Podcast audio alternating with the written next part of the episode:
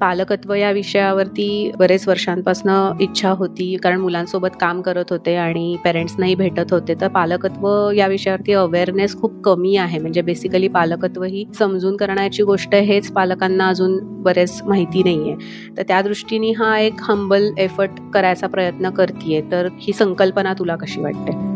शिल्पा खरं तर हा जो उपक्रम आहे सेल्फलेस पेरेंटिंगचा आणि पॉडकास्टच्या मार्फत जे वेगवेगळे एपिसोड्स तू करतेस अतिशय स्तुत्य आहे आणि तो कशासाठी ते पण मी शेअर करेन.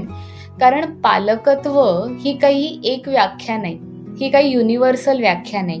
प्रत्येक पालकाची पालकत्वाची व्याख्या वेगळी असणार पालकत्वाचे अनुभव वेगळे असणार आणि मग त्याबरोबर येणाऱ्या समस्याही वेगळ्या असणार.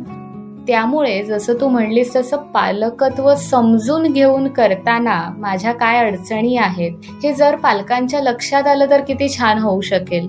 कारण आपले पालक सुद्धा ना खरं तर खूप प्रयत्न करत असतात.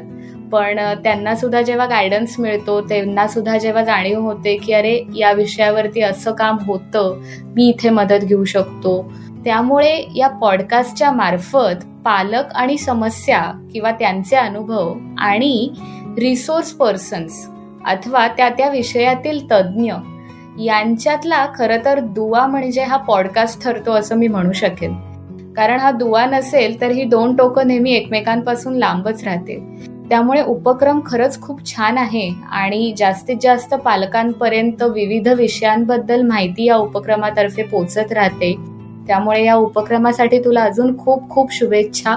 असा छान हा उपक्रम चालत राहू दे आणि अजून फुलत राहू दे.